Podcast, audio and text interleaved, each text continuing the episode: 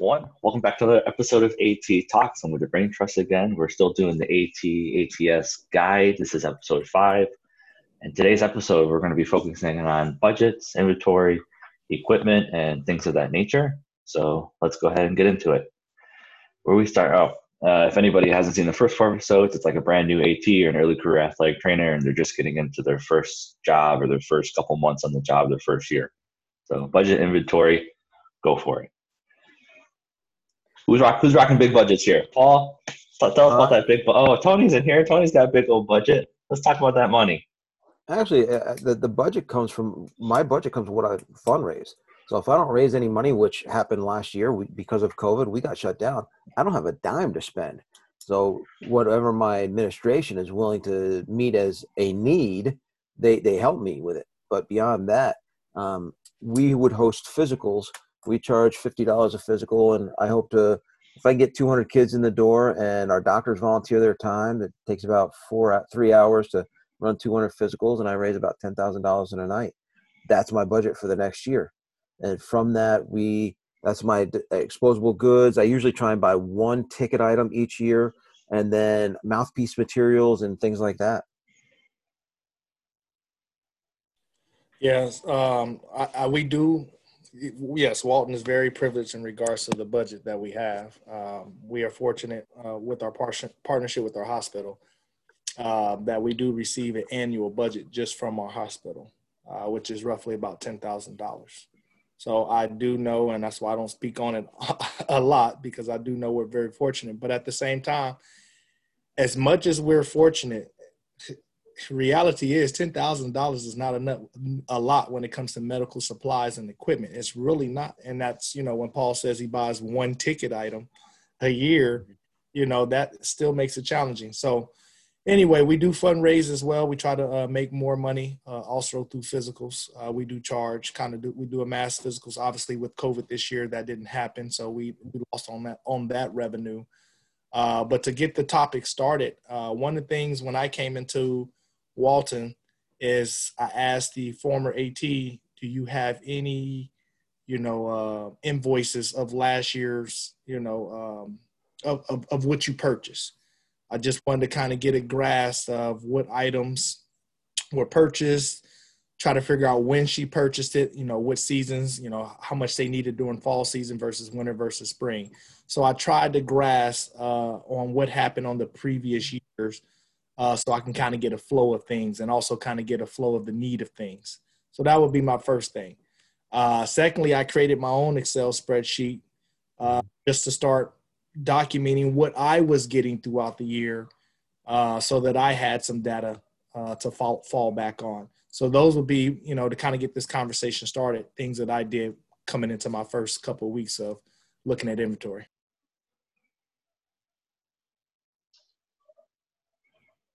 Yeah, I think I would agree keeping a spreadsheet of what you buy and, looking for previous resources are great ideas. I have been in several different locations, several different school districts, ones where if you need it, you buy it, you don't think about the money, and other places where, all right, you got $3,000 and that's all you got, make it work. And that includes tape. So in your first year, in your first position, if you're just starting out, use those resources, ask what other people have done. Don't reinvent the wheel. If they've got invoices, like Tony said, use those. But then maybe keep a list throughout the year of, hey, I had to buy these in January because I didn't order enough in August. And now I know for next year, but make sure you write those things down. Another resource that I've discovered recently, we have to replace all of our AEDs. We have several AEDs at the school district I work for right now. And there are some that are in the building and they stay in the building for school during the day. They're managed by the nurses. And then there are some that are in the athletic training room to be distributed throughout the athletic fields in the afternoon. And those are the ones that are getting old. They're just that we can't, fix them. We have to replace them. And I've been getting a little bit of pushback on how are we going to finance this? So I started looking at grants, and believe it or not, there are a lot of scholarships, a lot of grants, and this is not loan money that you have to pay back or anything, but if you have, let's see, like one of the things that surprised me was, you know, firehouse subs. I don't know where you are in the country, but if you've got a firehouse subs near you, they have a grant program for emergency equipment. Sometimes it's for, you know, lesser, smaller fire departments or ambulance rigs or whatever. And if you want to write them and fill out that form, I could get AEDs that way if I need to. So if you have a limited budget, it may not be the end of the road. There's always other sources. You can, you know, this is the time to start talking to people on the school board. Get friendly with your PTA or look out in the community for those grant opportunities. I didn't know about those grants like that. That's the firehouse sub one. We have one right down the street from the school. So I'm going to tell our AT. It's been a little while since I've been full-time in the high school, but one thing I always did when I remember when I first went into this place and checked it out, first thing after you got to take inventory of what you have in general and just sort of look at everything you have and the things that you need. As ATs, I always feel if we can't save a life, we aren't doing our job. So you got to make sure you have that AED, the tourniquet, the sea collars, those things. I mean, that's going to be your primary thing. I'm listening to Tony and Paul over here with 10K budgets. Yeah, we weren't rolling with that. I actually had a pretty high budget in Vegas. I get about $3,000 a year at my school, and that was on the higher end in Vegas for ATs because ours came directly from our athletic departments and all of that. But with that kind of budget, I had to prioritize what items I thought were important and what I thought we needed. I'll be honest, I didn't buy a ton of tape. I'd buy like 10 boxes for the entire year. Like that was a full year's supply for me because I didn't tape kids for practice unless they were actively doing rehab, which when you tell an athlete, hey, you have to actively do rehab, they tend to not come back in for tape every day for practice. They just don't need it. For games, I never cared. Hey, game day, come on in, do that. But if they weren't doing it in practice, they're like, why, if I'm not doing it in practice, why would I do it in a game? So that's, to me, tape was, I don't want to say it's a waste of money because it is a valuable thing, but when you have limited funds, something that I'm going to put on for 2 hours, 2.5 hours max, and then cut off and throw away, to me, didn't bring value to that $3,000 I was able to spend. So I was always looking at things, what am I going to be able to use multiple times over and over? I mean, if you go down in that athletic training room, pretty much all the non-disposable supplies were things that I purchased 5-10 years ago that are still there and still being used by athletes. So when I would talk to my, we have athletic administrators that sort of make the financial decisions out here in addition to ADs. I'd say, hey, if we buy this now, we're going to have this forever. And they're like, okay, that makes sense. And that's sort of how I justified those, some of the bigger ticket items. I'm like, hey, you know, we got that. One thing I would highly suggest people that are new to secondary school, talk to your person at the end of the school year too, because a lot of times schools have money they have to spend. And a lot of times they don't know where to spend it. You're an option there when it comes to that. So that's something you have to have a relationship with your AD or AA, depending on the situation that's going on there, and make sure that they know, like, hey, like put it in their head. These are things I want in order to move our sports med program to the next level. Like Tony always talks about, he's like, I'm building a program here. Well, that should be all of our goals. So that's stuff we need to know. Question I wanted to ask you guys, like you guys were talking about different seasons. Do you guys all make multiple orders throughout the year, or did you do one order for the entire year? I generally do one order throughout the year for the year. I may fill it in with a few things here and there, but generally one big order. Yeah, that's typically how I do it as well. And if I forget something or if I run out of something and, you know, misestimate it, then yeah, I'll go back and redo it later. But usually just one. Yeah, see, I make 3 orders out the year. I really, it actually helps me save money because when I talk about making that Excel spreadsheet, I really try to pay attention to the needs of each season. So I usually obviously go off my previous seasons, my previous fall seasons, and I make that order. And if I, like they said, if I actually do run out of something, I'll go ahead and make that order. But there's pros and cons to it both, but by me doing each season, it allows me to really cater to those seasons. It allows me to stay tight to the budget for what the need is. So, and for example, if I end up, you know, coming out of fall season with, you know, 3 extra boxes of tape. I won't order any tape for the winter season. I'll just continue that through, and then I'll reevaluate when we get to the spring season on what I may need. So again, I definitely get both. There's some pros and cons to it all. The other resource I would talk to a new athletic trainer is get to know the people in your building, in your community. I've had parents that are orthopedic doctors donate crutches and cam walkers from their office. I had a parent who, she was telling me her son had to go to physical therapy for his shoulder. He had tendonitis in his shoulder. I was like, I can do it here. She said, well, isn't it better if I pay for it? And jokingly, I said, you can cut me a check. She goes, really? Who do I make the check out to? I was like, no, really, I get paid to do this. And she goes, well, how about I make a donation to your program? And when she did, well, come to find out, she worked for, I believe it's Verizon. And Verizon will match a donation up to $1,000 for a nonprofit organization. So she donated like $500. They donated $500. There's 4 tables. So get to know your resources and everything in the area. The other one I would talk about is we have a tech design teacher who has a 3D printer, laser cutter, all that. And he designed and made foot pedals for our Gatorade coolers for our water. So we have touchless water. You know, knowing those resources in your building and who can build you a table, who could build you a whatever, and go from there. And that saves a whole lot of money. You pay for lumber, you know, you pay $70 in lumber, it'll save you $500. Very important to use the resources that your school has. One of the best things I ever did was I drilled holes into our metal ice scoops so the water would drain out. I don't know why that isn't a product for us, but oh my God, it made making ice bags so much easier. So much more fun. But yeah, you got to use those resources that your school has for you. How do you guys like, go ahead. Maybe not in your first year, but further on down the road, if you have a chance to attend trade shows or conferences, you know, go wander through that expo hall.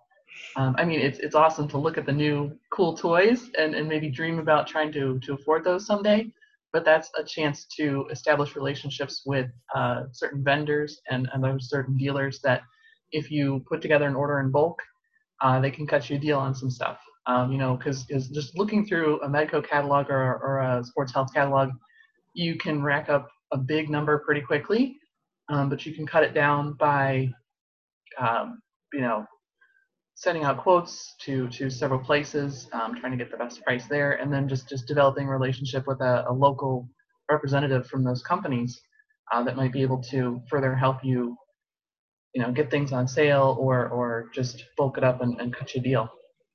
But there is a skill to that. Walking around the trade hall, I remember as an inexperienced professional, I come home from the NATA conference every year with like 2 big bags of crap. And it would sit under my desk for a better part of a year, and I'd throw it all out. And then I'd do it again the next year. And you kind of learn that, you know, wait till the last day when they're packing stuff up. And, hey, you don't want to ship that home. I could take that off your hands, especially if they're where you can drive and you can throw the stuff in your car. One year it was in Baltimore. I drove to Baltimore. I got a sideline trunk for like a third the price because I could throw it in my truck and bring it home. So working the deals right there where you can take it out of their hands and they don't have to ship it. It'll save them shipping prices. You know, all those little tricks and the timing of when to hit them up. There's a skill to that. Yeah, for sure. That's how I get taped sometimes. And a lot of useless pamphlets, but sometimes some nice supplies. So a question for you all. Big budget, small budget, regardless, if you had ideal budget for you, what are some things that you think are key for, you know, new ATs to be purchasing? What are some vital things? Like I said, life-saving tools. You need all your airway stuff. You need your sea collar stuff. Our schools provided our AEDs, so that wasn't something that we actually had to purchase. Our school has 3 of those, so that wasn't something I had to worry about. But better have your CPR mask, better have your BV bag valve mask, like anything that you can use to save a life. Like that has to be first before you purchase anything else in your room. Like if you have nothing else, you should be able to save a life. That's our job. I mean, that I always say that needs to be what we focus on as our specialty. From there, everyone's going to have their own personality and their own style. I mean, I'm more of a hands-on kind of person. I like doing manual therapy when I'm working in the room. So some of the gadgets and tools, not as much my style. It might be nice if I have extra money left over, and God forbid I ever hear any of you ever don't spend the entire budget that you were given. Right. You can always throw in some tongue depressors or some Pennolites or something to get up to that number that you need to get up to. But yeah, do not leave any flipping money on the table. Like, that all needs to be spent, whatever budget you are given, whether it's the 600 Tom was talking about or the 10,000 Tony was talking. You better spend every dime. And that was something I always loved having, when I had my students from UNLV, when I was preceptor for them, I'd tell them, all right, make me a budget and you're going to sell it to my AA. I'd make them say, hey, you need to justify this stuff. And tell them that. And that was always a good exercise for them, make them sit in the office and talk to them. My AA is like, do they know they're going to get everything they have on the list already? I'm like, no, they don't. So give them crap, give them hell, and make them learn how to ask for it. Like, you have to be willing to ask for it and say, hey, this is stuff I need to do my job better, to build that program. But with that, you should be getting stuff you know how to use. Like you, Mark, it infuriates me when I see people have these tools that are great tools that are sitting on a shelf because they don't know how to use it, or they're using them incorrectly. Know what you got, know how to use it, and then you can expand from there. That's a very good point there, Paul. So I asked that too, because for me, I agree with you, Mark. Emergency equipment was my first thing. When I first got there, I'm like, we're not adequate with splints.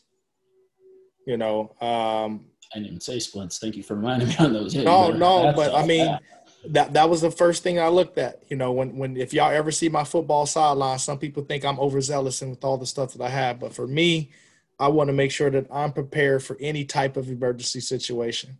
And like Paul said, make sure that I'm trained to utilize those equipments when those emergency situations come. But that was the first thing. So, you know, crutches, splint bags, AED, all that stuff I think is important. The next step for me that I think has made a big first impression for me and my parents is also making sure that I have the acute care equipment. Mm-hmm. Now, some people may look at, like I said, I'm talking ideal budget, but I'll purchase, you know, a good amount of crutches.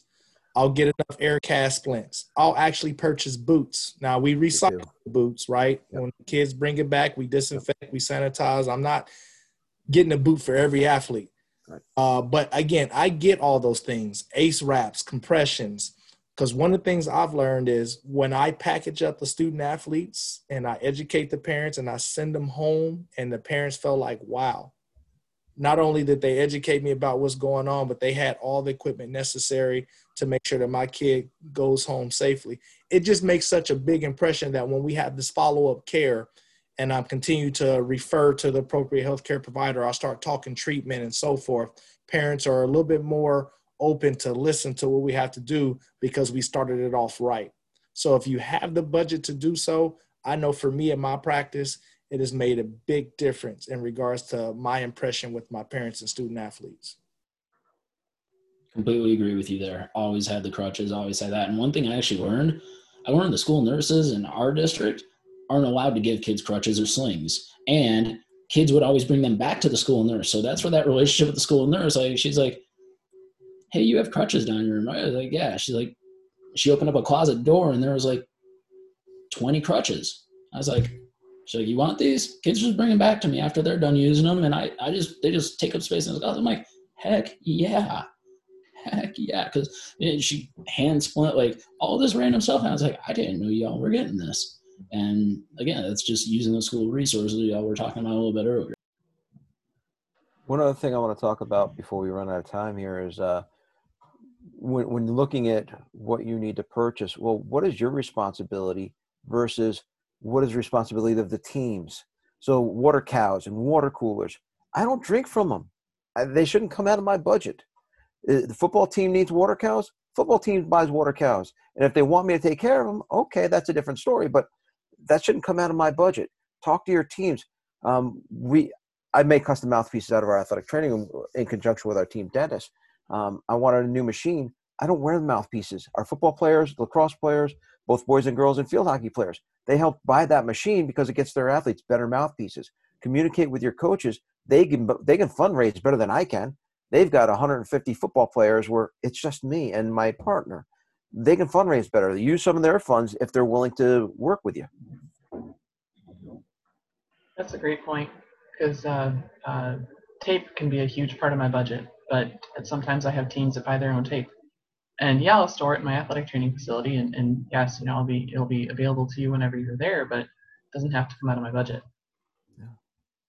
I agree. Our football team wants all our starters tape before every varsity game, and I'm perfectly okay with doing that as long as they purchase the tape.